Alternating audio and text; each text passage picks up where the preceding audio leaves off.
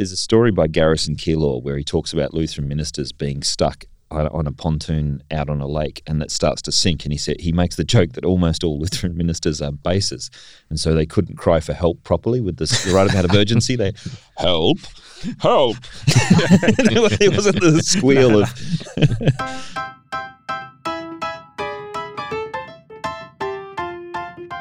Welcome to This Catholic Life, conversations about life's ups and downs, big and small, how we deal with every situation imaginable, whatever life throws at us, but still manage to be sensible, practical and joyful. Today's show is Becoming Catholic, a conversation about the experience of becoming Catholic as an adult. I'm your host, Peter Holmes, and today I'm joined by Ryan Galliott, hello, artist, resident geek and co-host today. That's me. Also known as Box, and you'll hear me slip and call him Box several times. Yep. From way back. If you don't know why, go back to our first show and it's all explained there.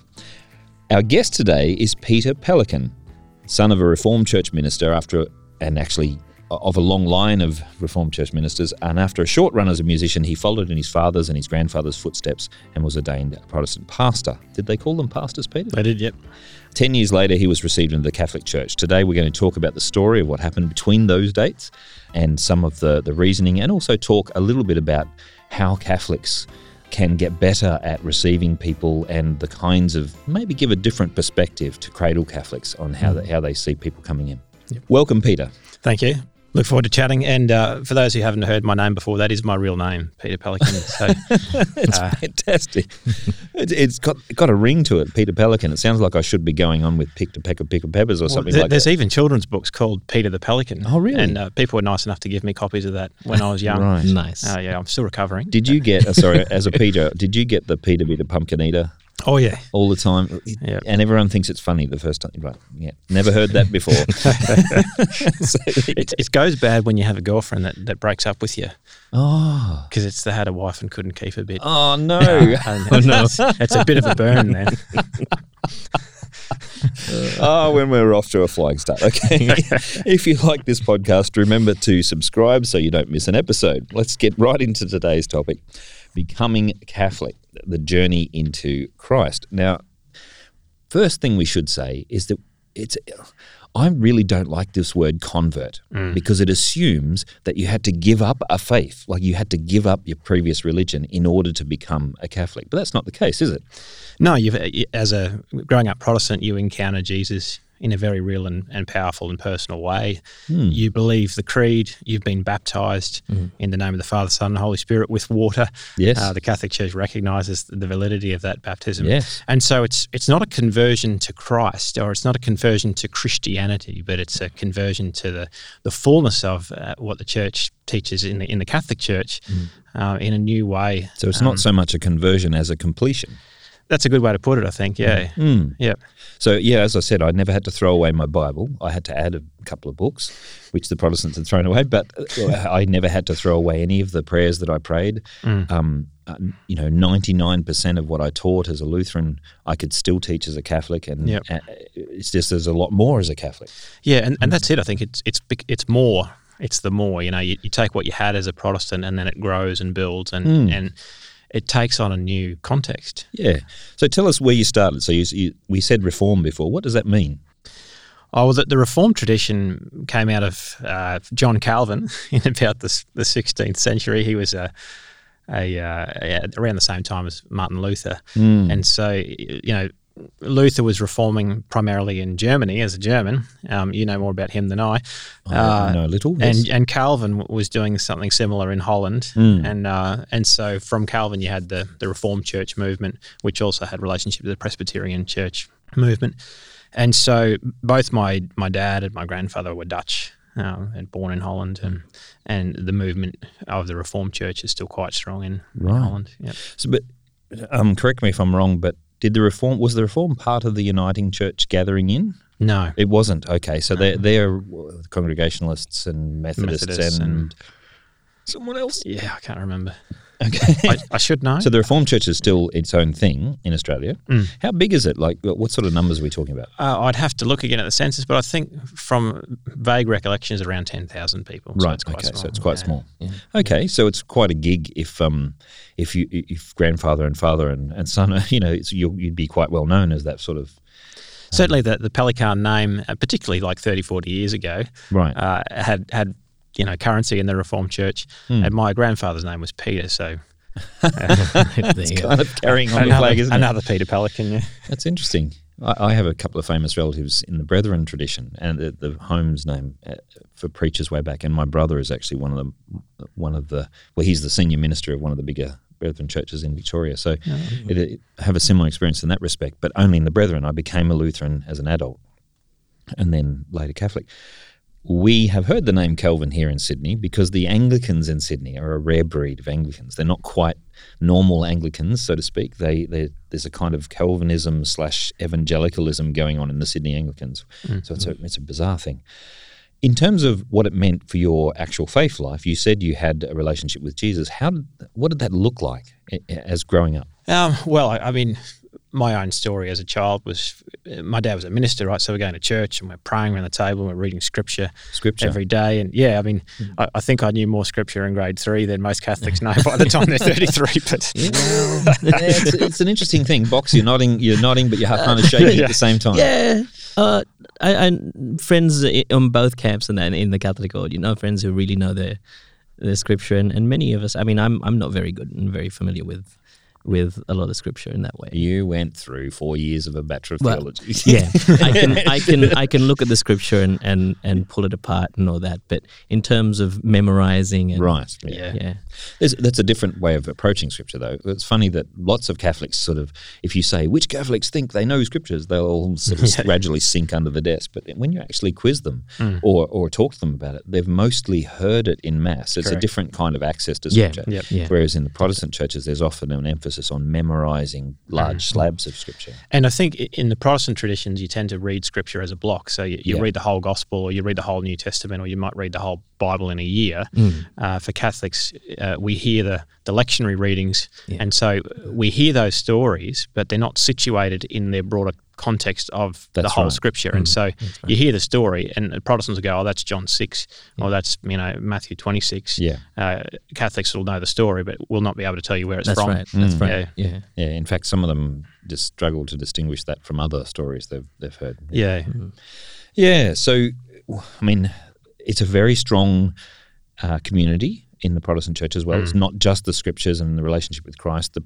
Protestant parishes tend to be quite strong social units too, don't they? They do, yeah. It's something that I think as Catholics we can learn from a little bit, is that doing life together, what does it mean to be a community? And in our context, we've got an even stronger theology of that around what does it mean to be a Eucharistic community, right? Mm, yeah. But yeah, Protestant communities do that really well, and it becomes a bit of a social network. It can be a little bit, all-pervading. Yes, insular. Yeah. But I think, coming back to the conversion, that sort of the encounter with Jesus, it's, the Pope's talking about this in Catholic terms in Evangelii Gaudium, in I think it's Article 3. He says, I invite all of you every day to a renewed encounter with Jesus, or if not that, an openness to an encounter, something to that effect. And as a Protestant, outside of that context, you do that in a different way. So as a kid, I said to my parents, how do you become a Christian? I want to become a Christian, I want this thing that you have. And, you ask God to forgive your sins, and so you repent, you say sorry, you turn from your sins, and then you invite Jesus into your life and into your heart, and you choose to follow him. And I can quite distinctly remember that experience, going to my bedroom that evening and lying there and praying and saying, God, forgive my sins. And Jesus, I want to follow you. I want to surrender my life to you. I want to do your will for the rest of my life. And that sense of kind of, it's an experience that you have where you can feel something going on. That's more than just... Yep, you're engaging your will and you're committing yourself to Christ, which is... Yep. Mm. Catholics are not, this whole decision for Jesus thing, it was very big in my Brethren upbringing in the Baptists, etc.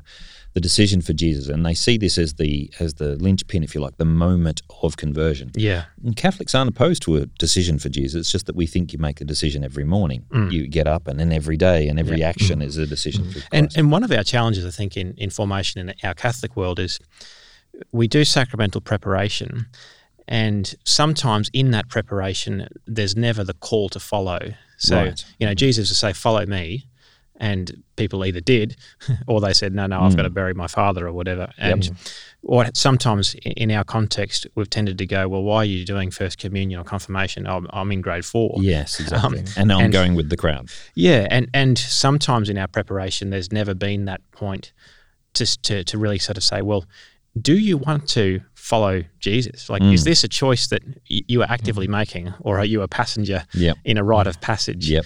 And I think that whole call to conversion can be something that informs our sacramental preparation in a healthy and biblical way. Yeah. Not in a kind of, Protestant, all of a sudden now I'm justified and that's done. Yeah. But as in, I've made the conscious decision that I'm going to give my life to the will of God. And that means living out my baptismal call. It means going to confession. It means going to communion. It means being confirmed and then engaging in that mission of Christ. Yeah. Well, Luther himself, I mean, if I can quote a heretic on this podcast, Luther made the point that every morning it is a decision for Jesus. You wake up, you make the sign of the cross. Yes, Lutherans, he did say that.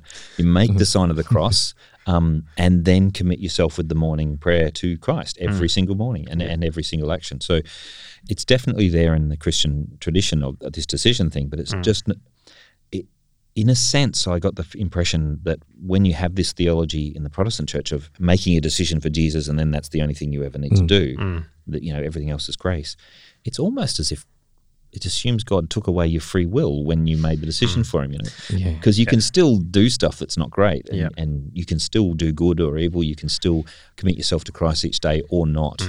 And that's one of the great scandals, I think, of the changing in theology in Protestant traditions in the 16th century was around that separation of sanctification and justification. Very good. And so... Now, we better spell it out for people who aren't into these big words. Exactly. So justification is how you get saved. And sanctification is what life looks like. It's becoming holy, basically, God making us holy in that salvation. So when Protestants separated those two, they suggested that once you're saved, the rest of it's just not. It's done. Yeah. It's done and there's nothing to be done. Whereas Catholics have this impression that when you begin in God's grace, but then it's a process that God is actually like it's a real thing that's happening to you. You're being transformed, and in the Eastern tradition, divinized. You're being made into God, theosis they call it. So. Yeah, just on this and the earlier topic that we're talking about, this sort of thing of coming to Christ and focus on Christ. One of the things I noticed there, I've known several people who have become Catholic from Protestant denominations, and it's come to the point where it's only Christ. They don't see the sense of the saints or any other kind of prayers. While they do understand and believe that this notion of community, they say if you pray, only to Christ. And I brought up, well, what about praying through the saints, asking them to pray for you just like you ask someone to pray for you when you're sick? And they just don't accept it. So it's, And part of that, I think, is it's the more that we were talking about when you become Catholic, is you realise that all of a sudden you're connected with this great history of the communion of the saints throughout space and time. And it's part of our Catholic metaphysics where, and it's a good way to understand this by situating in regard to the Mass, right? Yeah. When you go to Mass, it's not just what's going on in that building there and then with that priest. When you come to the Eucharist, you are joining in the whole history of the church, right back to the Last Supper, and then right forward to this marriage supper of the Lamb. So it's across time and space, and it's like, whoa, this is not just me here and now and this little 100 people. It's like right across time I'm engaging in this beautiful thing that's happening between heaven and earth. And when you sing the Holy Holies at that moment of consecration, you basically you have the chorus coming out of Isaiah 6 when he's got a window into heaven and the cherubim, the seraphim are just singing the Holy Holies so loudly that the walls of heaven are shaking and the foundations. It's just this amazing moment. Not the way I warble it out. It's just but it's that concept enables you to understand the role of the saints, right? That's right. Because you're engaging not just in here and now and everyone who's in the room with you, but actually in the whole church across time and space. It means that you can say to all the angels and saints, pray for me, right? Pray for me. I think it gives you a really unique insight to justification and sanctification because you have this connection with people that are there. And I think there's so much that can be missed without that appreciation. Well, let's bring it back to the story. you were happily going along as a Reformed minister. So I was never a Reformed church minister. Growing up, I was involved in three different brands of Protestant church. So I was a bit of a Protestant mongrel. And each one of those had splits, right? Oh. Which is part of my own story into Catholicism. We'll get to that later. So I grew up in the Reformed church. And when I was about 14, my dad and half the Reformed church decided to begin an independent kind of charismatic evangelical kind of church, right? Which went out on his own then and did this thing. And so, between 14 and about 22, I was connected with that community. Very individual then, you know what I mean? Like compared to the metaphysics of the communion of the saints to this little community. Yeah. And it was there were some great moments in that community, but very isolated from tradition and from history and from the larger community and the body of Christ throughout history. But anyway, then I always felt called to be a pastor. And so I went and did theology in the kind of Protestant version of seminary. Mm. And then... you don't have a career projection in the same way that you do as a priest, right? You get ordained in, you're locked in, man. You're going to be a priest for life, right? Whereas in these situations, you finish your degree and then it's like, is there a position somewhere? Yeah. So the position that arose for me was in an ex-Uniting Church. So it was another independent church where a whole Uniting Church had left the Uniting Church together. So it wasn't technically a split because the whole church left, but the whole church split from its movement. Right. And so I began as a kind of an associate pastor in that environment, and I was there for about 3 years, and then I spent 6 years in a similar kind of role as an associate pastor in a Christian Outreach Centre church, which is Pentecostal. Mm-hmm. So I was never a Reformed church, but that was kind of my journey. And the thing that was frustrating there, and we'll get to this, but... was the perpetual division and splitting and the kinds of reasons that would lead to splits. Yeah. Well, as I was saying to you before we come on air, Catholics have a lot of Lutherans have accused me of running away from all the fights and you're just going to a place where all your problems are solved. And Catholics have more than our fair share of idiots and arguments, and yours truly has been part of some of those. But the difference is how we actually go about resolving them, or how we go about dealing with them. And at least formally. Well, also informally, because Catholics we don't seem to hang our identity on the doctrine as much as I remember doing as a Protestant. Because when I was a Protestant, because you have nothing else to identify you as this particular group, what you say you believe in terms of the doctrinal statements are everything. Mm. And I was so... intensely interested in these things because that's what defined you. And also, if you're thinking about in and out from heaven, am I in or out, and the doctrine is what you've decided makes you in or out, then there's a terrible insecurity there that as soon as someone has a go at that, suddenly my whole salvation's at stake. Yeah. And that's more or less that particular drive drove me to ask the questions about the Catholic Church. But once I got here, I realised actually there's a whole range of possibility of disagreement within these parameters, and it doesn't matter. Like it's not going to. Yeah. My salvation doesn't hang on this. Mm-hmm. Anyway, well, on some bits it does, but not on all of it. But what was the trigger for you? It began for me. I mean, I had the typical prejudices against Catholics. The ABC of Protestantism, the anything but Catholic. Yeah, a bit of that. A bit of Catholics worship Mary and believe in purgatory, and the Pope thinks he has the authority of Scripture and all this kind of with the typical narrative around that. And my other problem was that my only experience of Catholics up until I was about 24 were just drunks in pubs. And I was talking about Jesus. Oh, I'm a Catholic, mate. Yeah, I'm going to do children's liturgy tomorrow, and I'd be saying, you should have some water. So what I hadn't seen was a compelling example of someone living out their Catholic... That explains an awful lot of children's addresses I've heard. Sorry, go on. It's the Barocca sitting on the side. On the side. Excuse me, children. So I hadn't seen a compelling example of a Catholic, and I by accident stumbled across Peter Kreeft, who's a philosopher at Boston College, and he's written a whole lot of books on Catholic apologetics. We will put a link to Peter's work in the show notes. So. Yeah, he's an interesting cat because he also grew up Dutch Reformed and he went to Calvin College, did his undergrad in Calvin College, and so he could speak in a language that connected with me immediately, and he just tore strips off all my arguments. Yes, yes. With two sentences, you know. Interesting you say that, because I joke sometimes that I speak three languages. I have other languages which I teach, etc. But in terms of this argument, that I speak Evangelical, Lutheran, and Catholic. Mm.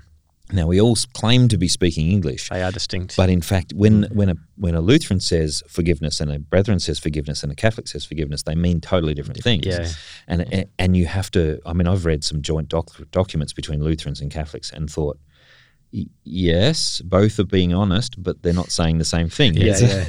Is that the same experience you had? Absolutely. And it's hard to explain that to people because in our Catholic context, people have no sense of where you've come from or what your experiences have been, and vice versa. And so I found a lot at the time talking to friends and family about my coming into the Catholic Church, trying to give them language that helps them understand my journey because so many things are red herrings for them. Yeah, and also there's so much emotion tied up in these things.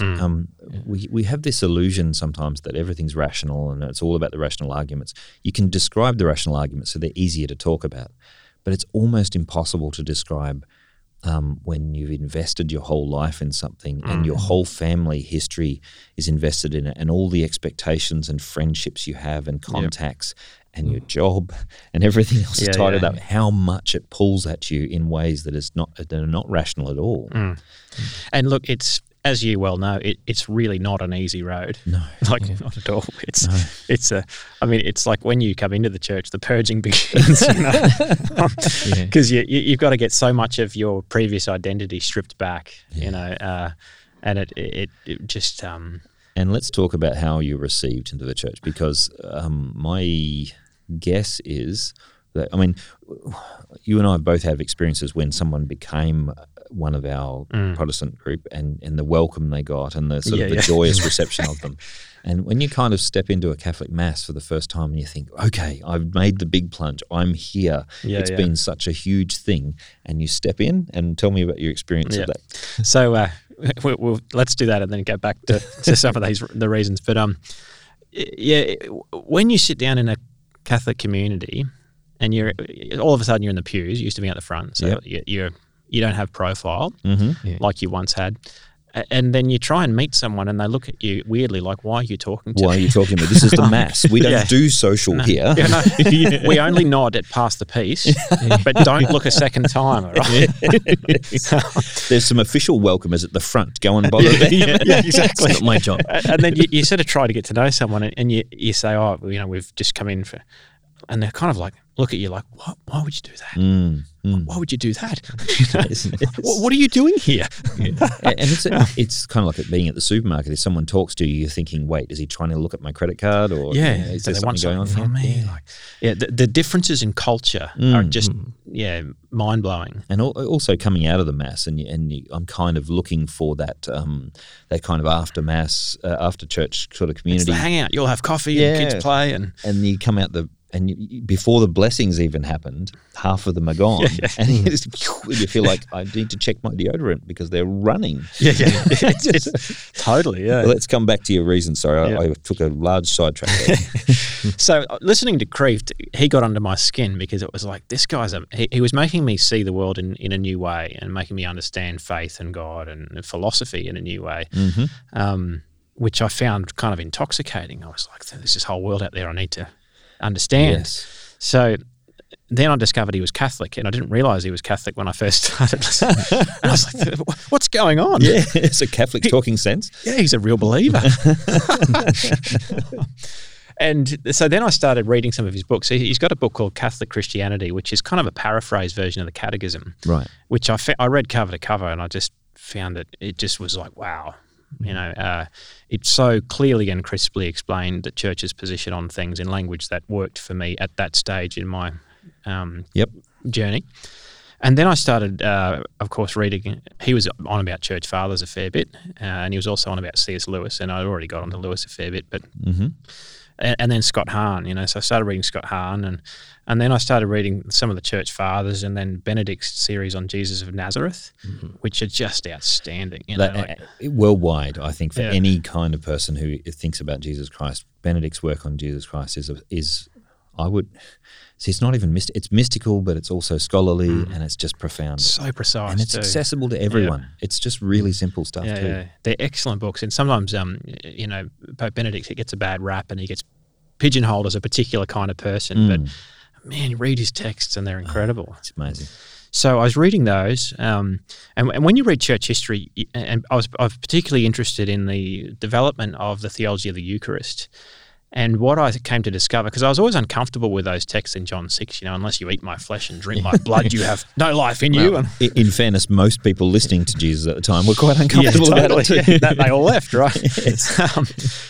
And so I used to kind of avoid preaching on that passage. And in the tradition I was from, you could choose the scriptures. You didn't have a lectionary to force you to preach. So, and you realise that this idea that the Eucharist is not literally Christ only really emerged and became popular in the 16th century. Right. And you read the Church Fathers and they're all really clear about it. You read Scripture, it's in John 6. Jesus says, this is my body. It's not, this is like my body. Yep. Mm. And then you read 1 Corinthians and St. Paul is saying, you know, unless you discern the body and blood of Christ, and you start rereading Scripture in this new lens and you're like, how I can't stay where I was in terms of what I thought about that. And that becomes particularly confronting when you're a pastor, because I remember that distinct moment in front of my church, you know, leading communion, breaking bread, the words of consecration, and just having that realization that I don't believe the same things anymore that my community does. And I don't know that I can be authentic in this space anymore. Yeah. And of course, once you get to that point, it raises the question of authority. Who can consecrate? Yes. How does the bread become Christ? Because if it's real, if it's not just bread and it's real, it's not something that everyone can do. It only because it can't be done by a human. It can only be done by divine power, and that power is quite specifically given. Yeah. Yeah. And that question of authority kind of tied into all my other beefs of, you know, churches splitting and guys splitting churches because they disagreed on baptism or whether or not there should be a drum kit, liturgy wars, right? And the difference is in the Catholic Church, the either side of the liturgy wars, they throw rocks at each other, but they're still in the Catholic Church, right? Well, and in fact, in some respects, the liturgists in the Catholic Church, I'm going to get myself in trouble here, are less reasonable than the Protestants I came across, and they go harder, and they're actually, I mean, liturgy wars are real. Yeah. As we mentioned before, the difference is how we actually sort these things out. Yeah. And also Catholics take the long view. Yeah. Like Catholics look at something for 100 years and then have another look and go, how's it worked out? Well, it didn't work out, so let's not do that again. And one of our great strengths in the Catholic Church is our diversity, you know, that we have the traditional Latin Mass on one hand and we've got charismatic expressions of encounter with God that some are liturgical and some are less liturgical, but they're all part of one baptism and one, whereas in the Protestant Church, if you were doing the traditional Latin Mass, that would be a different denomination, right? And there would be a split over that very thing, and then there'd be a split for people who had communion on the tongue and people who had it on the hand, and you know, and that's the sort of division that was going on, and in the churches I'd been grown up in. And what frustrated me was, well, who can authoritatively interpret Scripture? Because this idea that Scripture has authority and you can read it and be inspired by the Spirit to interpret it. And then, you know, you read it, you're inspired by the Spirit and you say it, but it means this. And I do the same thing. And we've got the same methodology, we come up with two different things. Yep. Something's wrong. And we have to acknowledge that both of us have goodwill and we're genuinely trying to follow Jesus, but that we may be influenced by our own backgrounds or what we want to be the case or something like that. Yeah. But the trouble is that who decides and how do you know? Because these things matter. They're not just tried things, unlike the drum kit, where Jesus is not going to be standing at the pearly gates going, no, you. The drums were out. That was too far. It's not about that. But some of the other stuff mattered. Like my moment, I mean, a lot of things led up to it, but was the distinct two moments I remember in one week were when I sat beside a bed of a lady who was dying, and she died later that day, and she asked me, am I going to heaven? And I gave her the Lutheran answer, and she said, there was a Mormon just in here, and he said, I'm not going to heaven. And I said, well, he's a Mormon. And she said, well, he kind of said the same thing about you. In other words, how come you're right and he's not? Yeah, and you can't just say he's one of them and therefore he's wrong unless you're claiming to have absolute authority. And I realised not only did I not have an adequate answer for her, firstly, that had to make me ask, what the hell am I doing in the hospital giving people answers when I don't seem to have one? Yeah. And the second thing is that I don't have an answer for me. And that this stuff really matters. If you don't have that authority, and I had a similar moment to you, I held up the Eucharistic host and said, this is the body of Christ. Lutherans believe It's kind of a pseudo presence there. Consubstantiation. Except they would reject that because they don't like the philosophy of it. So there's no philosophy. It's just there, all right? Yeah. But I held it up and said, this is the body of Christ.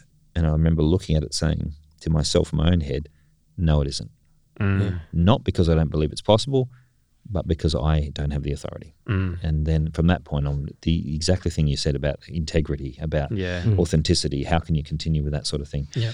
And I mean, I wish lots of people, once they realised they didn't believe something, would go somewhere where they did believe it. But I certainly can't do that for very long. No. And so what happened next?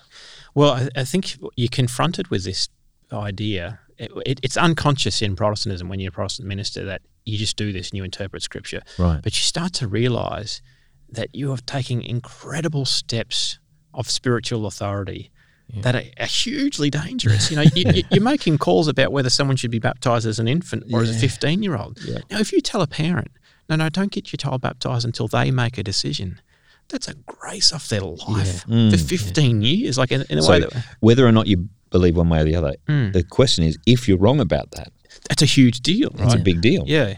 And so then you start to realise that I've set myself up as the authoritative interpreter, and I realise that I can't be that, and I shouldn't be that, and I'm not that. So some people get around that, and some of my fellow pastors got around it by saying, well, I don't make the decision at all. I just let them make the decision. So, well, you're not leading at all, for starters. Yeah. The second thing is, how do they know and where would they go to find out and to discover this? You can't. The conscience by itself has never been a good arbiter of truth. It's not Paul enough. Talks about it in the Scriptures as well, and Peter. And they talk about the church being the way which guides us to understand the Scriptures. So I was always very much into the whole ecumenical movement and dialogue and churches working together. And it occurred to me that this idea of unity is actually impossible without a holy father. Right. It's like your own family, you know, the kids have a big fight. I got 5 children, right? You've got more. The kids are having a fight. They go on feral. Dad comes in and says, right, stop right now. Everyone stops. What did you say? What did you say? Right. And you listen, right? Yes. And then as a father of your family, you make a call. Yep. And the church is that familiar, relationship where we have a holy father who listens to the children. Listens because he's synodal. That's part of the process, but then makes a call. And as people in that community, we can go, you know what, I accept that. And sometimes, you know, the church can make a decision that we might not like, but as children in that community, we accept it. And children usually rebel, and they usually whinge and all that sort of stuff. But when children know that their father loves them, and they know that, and they feel that their father's heard them, that changes the relationship a lot. You talked about being synodal or synodal or however you pronounce it. We're talking about being a synod, which literally is Greek words, walking together. And when the father's walking the life journey beside the kids and bringing them up to that's now. Also, there's a problem with the image of father there, because the Holy Father himself is not some sort of all-knowing figure. He goes to confession like everyone else, and he's struggling along. He just happens to have a function in this family. It's funny you say that, because one of the big problems I had becoming Catholic was the Holy Father and the concept of his fallibility. Probably you could talk more about this. There's certain ideas Protestants have about Catholics. I think you mentioned the worship of Mary, that kind of thing. Yeah. But one of them is that they say, the Pope can't do anything wrong. It's the assumption that everything that comes out of his mouth is infallible.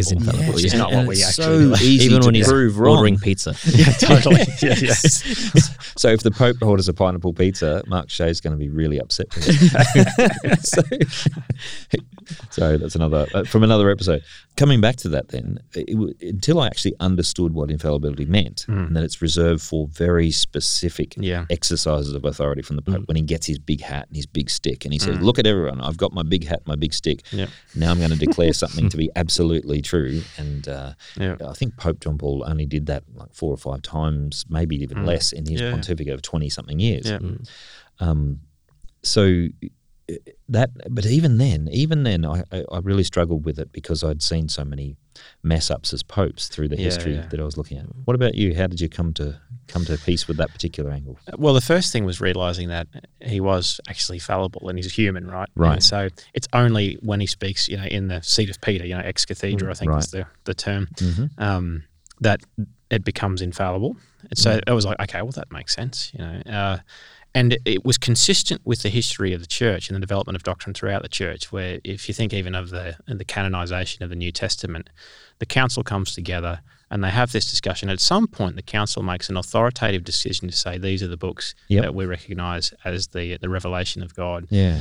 And if I'm going to trust in that process, I need also to be able to trust that process throughout history. And that is to say that God, by the power of his Spirit, continues to lead the church on a journey toward truth and protects it so that I can trust that the authority of the church that God, that Christ himself established continues to be authoritative and can bring what's true and is protected in some respects. That example is a good one, actually, because the scriptures, they didn't just hang around and, 300 years in go, we've been going for a while. What we need is a book for this religion. You know, and what have you got? You just bring something out of your library. We'll see what we've got. Oh, yeah, those work. That's not how it happened. Even though the final decision about the canonization was kind of made at those initial councils, they weren't making things up. They were recognizing what had already been understood by the people. They said, literally, what are you reading in Mass? What are you reading in Mass? Everyone, let's get together, write down all the books you're reading aloud in Mass as you've received as God's Word. Yep. All right, well then let's all agree all of these books are what we've received as God's Word. Yep. That one over there that you weirdos are reading, we're not doing that one because you're alone with that one. Yeah. And that was pretty much the way the decision worked. So it wasn't a decision from on high. It was a recognition of authority of what had already been received as God's revelation to the people. Yeah. And that's the grace of the Catholic Church's ongoing intellectual tradition as well, that in Protestant churches, it can only get wider and wider and wider because it splits and it never builds. Right. Whereas in the Catholic Church, once something is in, then we can build on top of that. And that's why our doctrine doesn't change, but it develops. And as we continue to understand more of what is true, then we can build on that. And so you don't find documents about contraception 500 years ago, but you do find Humanae Vitae at a key time where the church needed to respond to that particular crisis as it seeks out the truth on that issue and then promulgates something about it. The church tends to respond to the questions of its age. And so often I used to read Augustine and think, oh man, I wish I lived then. They really had it together. But then when I think about what was actually happening in Augustine's time, the Vandals coming down and taking apart the entire Western civilization. Not to mention the age of his wife. Yeah. But the problems he had, I wonder, someone looking back 300 years from now, looking back on John Paul II's writings going, man, I wish I'd lived then. They had it together sexually. They really knew what they were doing. It seems as if we respond to the problems of our age. Yeah. They did actually talk about contraception in the early church. In the Didache, one of the earliest documents, because it was an issue then, it just wasn't an issue, for all the time between. What about your family and friends? Coming back to the personal side of a story, it can't have been easy for your family and friends to receive that news that you were wandering off into the godforsaken world of Catholicism. Oh no! My closest family. So my wife, when we got engaged, I was already sort of 6 or so years into this reading and discovering, and so it became the topic of our conversations while dating. Right, so she already had a fair idea of your trajectory. Come out for dinner, honey, and let's talk about the Eucharist, transubstantiation. It's going to be awesome. Yeah, big word. Purgatory, infallibility. Is that you reckon that'll work for your box? I think that's where I've been going wrong. Let's talk about Humanae Vitae. Right? if she wants to talk about that, she's a keeper. Yeah, exactly. Yeah. So my wife and I got confirmed on the same day. Oh wow! And received in the church on the same day, which was great because I think because it was such a life-changing decision. Like it wasn't just changing my church on Sunday. Were you married at this stage? Yeah, I was married when we got confirmed. Yeah. Do you know that over half of Protestant ministers in the States who become Catholic lose their wives? Their wives divorce them. Wow. I found that out just before I became Catholic, which terrified me. Well, I'm glad we got confirmed together. Yes. Go on, sorry. So we were on the same page in terms of, walking into the church. And two of my kids, in fact, were baptised Catholic even before we were confirmed. Wow. I don't know if I should put that on the public record, actually. No, that's fine. Yeah, there are plenty of people who do that, through, especially people who've been in the school systems. And yeah. Yep. Well, I was in that sort of tension where I knew I actually come to believe what the Catholic Church taught about baptism, and I didn't want to withhold it from my children, and I knew that I was on a road at some point to being confirmed myself, but I didn't know when. Right, fair enough. So I didn't make a big fuss about it, but yeah. So, but for us coming in, you know, my mum was kind of interested in the journey and still is, and she's a good reader, right? So she's read Benedict XVI, and she's read a bit of Scott Hahn and a bit of Peter Kreeft and some church fathers, and she's been watching the Bishop Barron's Catholicism series. And, nice. Yeah, so she's another quite interested. We'll put in the podcast notes. Yeah, it's excellent. It really is. And great for someone who's coming to the church from a Protestant perspective, because he explains things very well. So she was quite interested. My wife's parents, not so much. And I think over the years have come to realise that we're still Christians. Yeah, you just haven't grown horns. That's right. You've not gone to another country. Yeah. And there is a bit of that mentality that Catholics aren't Christians. Even amongst Catholics, think they're not Christians sometimes. And my father conceded before he died that I was probably going to heaven. So go on. Good for him. But yeah, I mean, obviously it sat uncomfortably with my dad, who had been a Protestant minister all his life. Is there a sense there? I mean, there has to be a sense that, you know, oh, my son's rejecting the faith that I grew up in, and it's kind of a.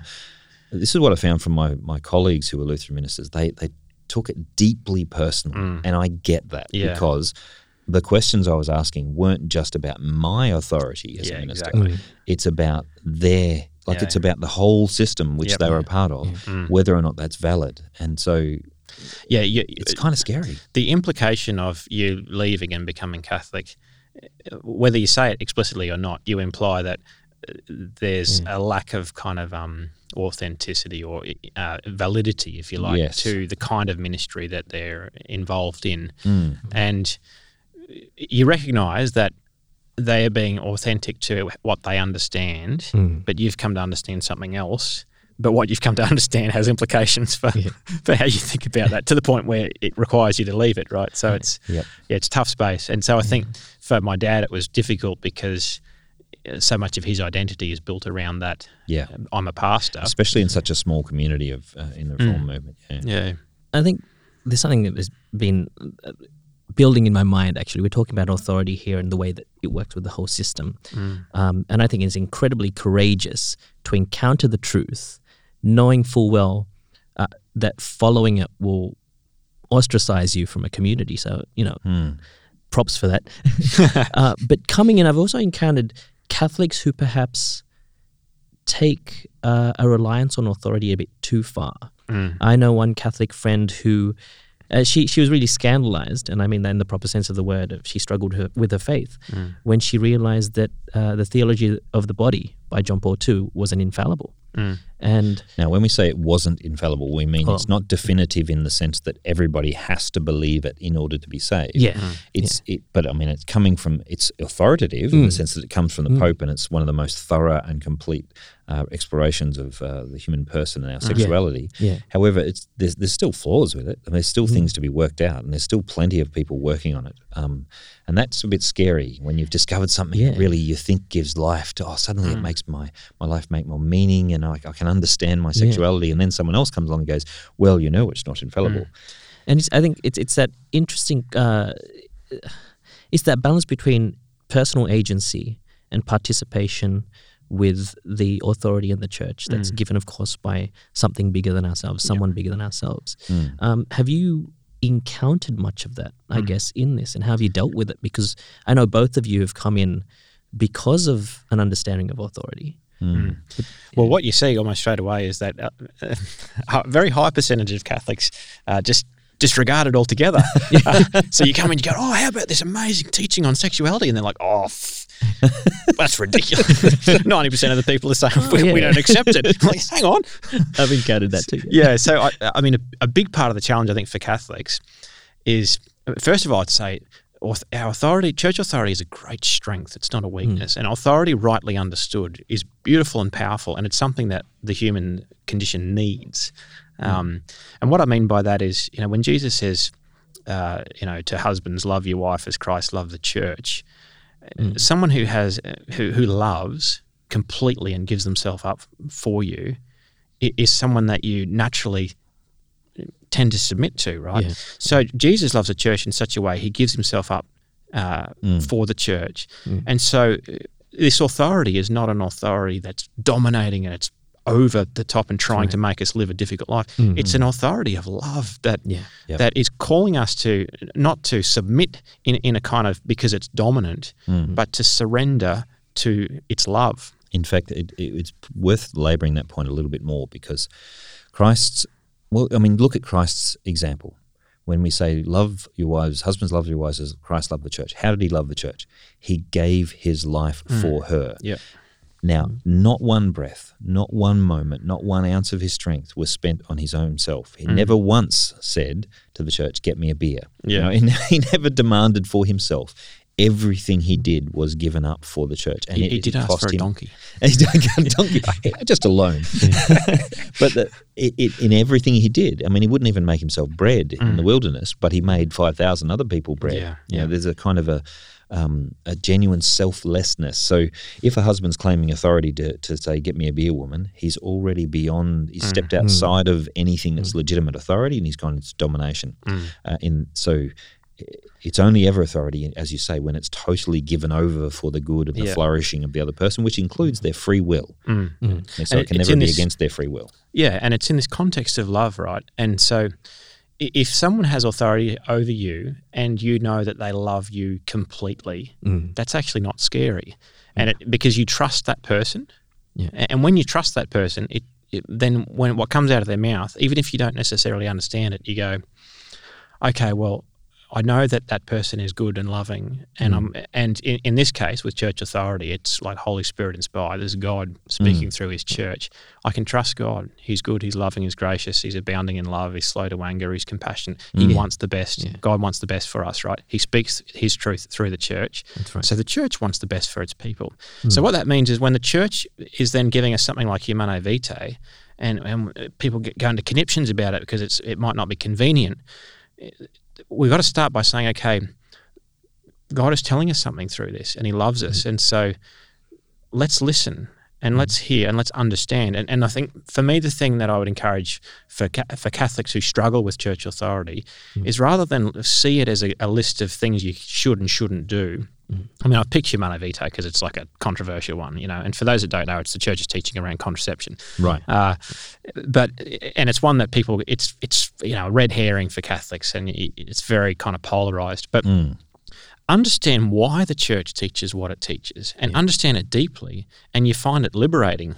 And for me, like the whole theology of the body, grounded in Humanae Vitae, was just liberating. Like it was life-changing for me. It was like enlightening.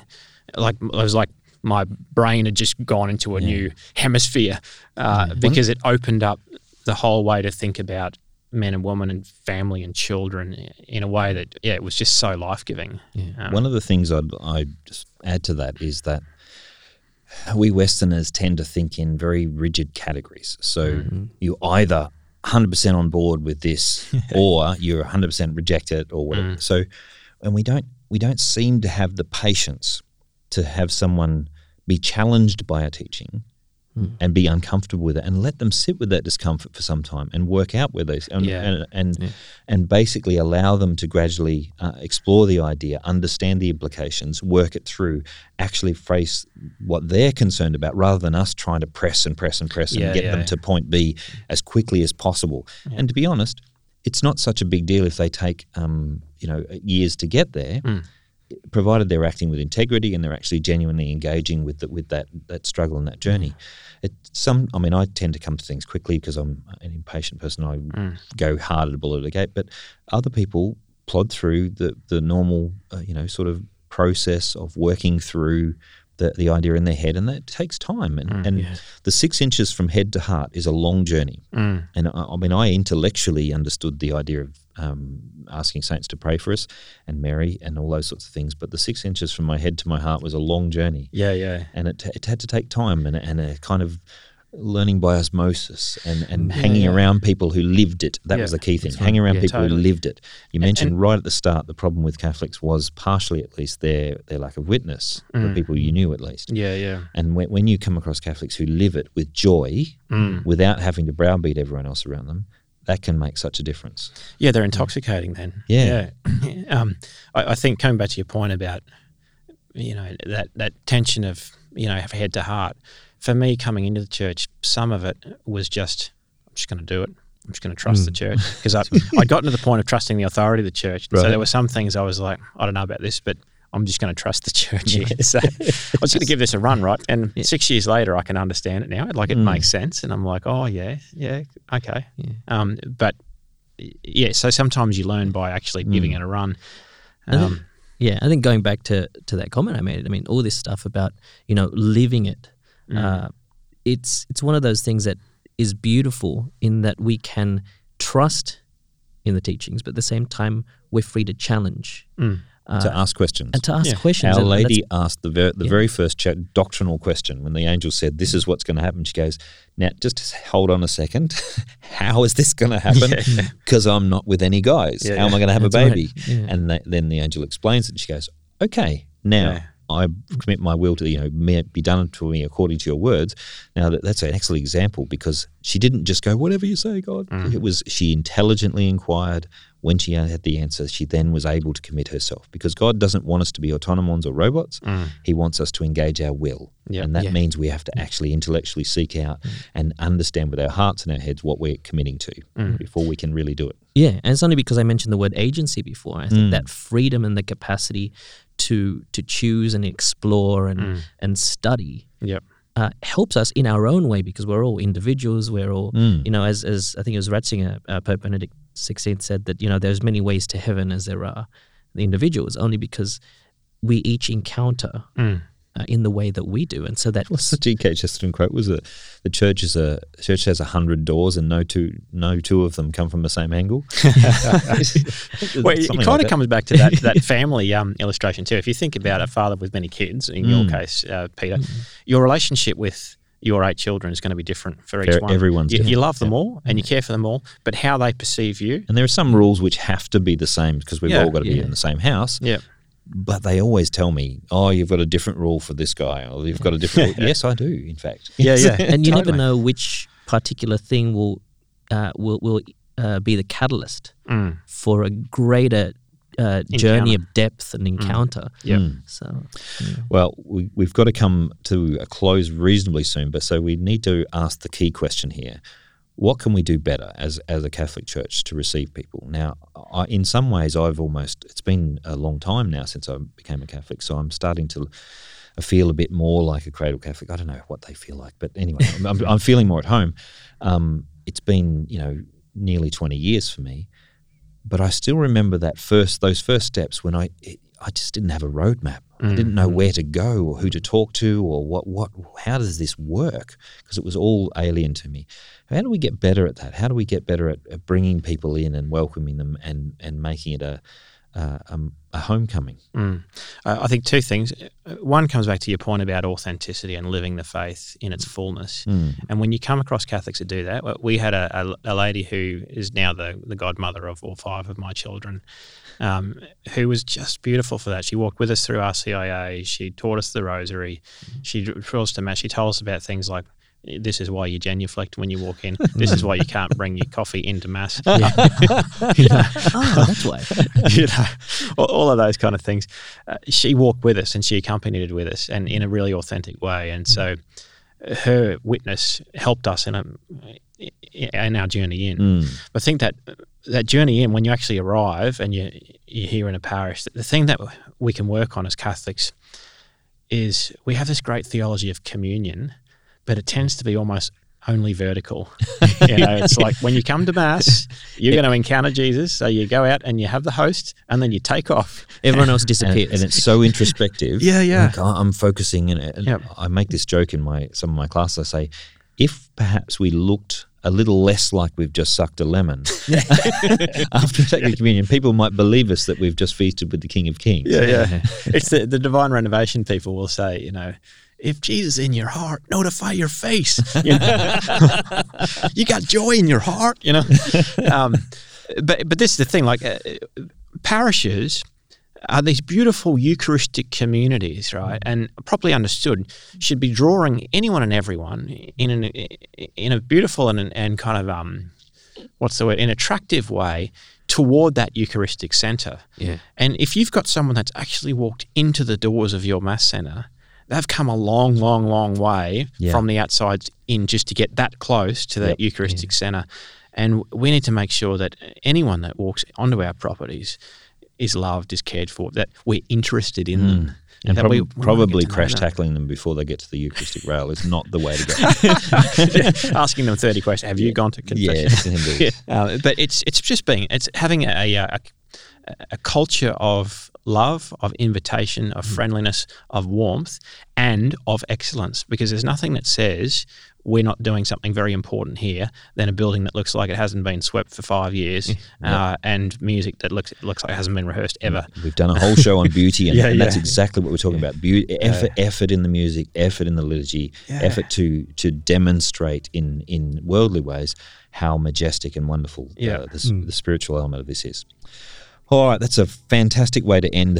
So that's it for this week's podcast. If today's discussion got you thinking or arguing with your podcast device, let us know. You can subscribe to our podcast at thiscatholiclife.com.au or on that site you can find all of the links to the various podcast apps and subscriptions. So please check us out. You won't miss an episode. You can let us know what you liked or what you would like us to discuss in future by dropping us a line at info@thiscatholiclife.com.au or by Instagram, Twitter, Facebook or Discord chat. You'll find all of the links to those on our website. Be sure to let everyone know this is a uniquely Australian Catholic podcast and we think that's an idea worth getting behind. So tell your friends. It's time for the shout-outs. Ryan. I want to shout out to all those people, my classmates that did study theology with me. I remember those late afternoons in discussion and friendly argumentation. Shout out to you guys. I miss you guys. Cool. Peter. I'm going to give a shout out to all priests in Australia who in many ways are doing it tough at the moment, but are leading communities everywhere. And just say, guys, keep up, keep on. You're doing a great job. Keep loving people. Keep loving God. We value you. I'm going to go on a similar line and say all musicians in the church. They're usually underappreciated. And it's probably the biggest thing people complain about when you get into a church. So I don't like the music. I'd rather it be this. I wish I want the Beatles' best hits or whatever they want. But basically, the musicians give their time voluntarily. Almost none of them have any pay. And even when they are, it's not enough because of the majestic tasks which they're... In particular, the musician from my parish, Stephen, with great gratitude for your efforts and for the choir who join you. So that's all for now. Thank you for listening to This Catholic Life.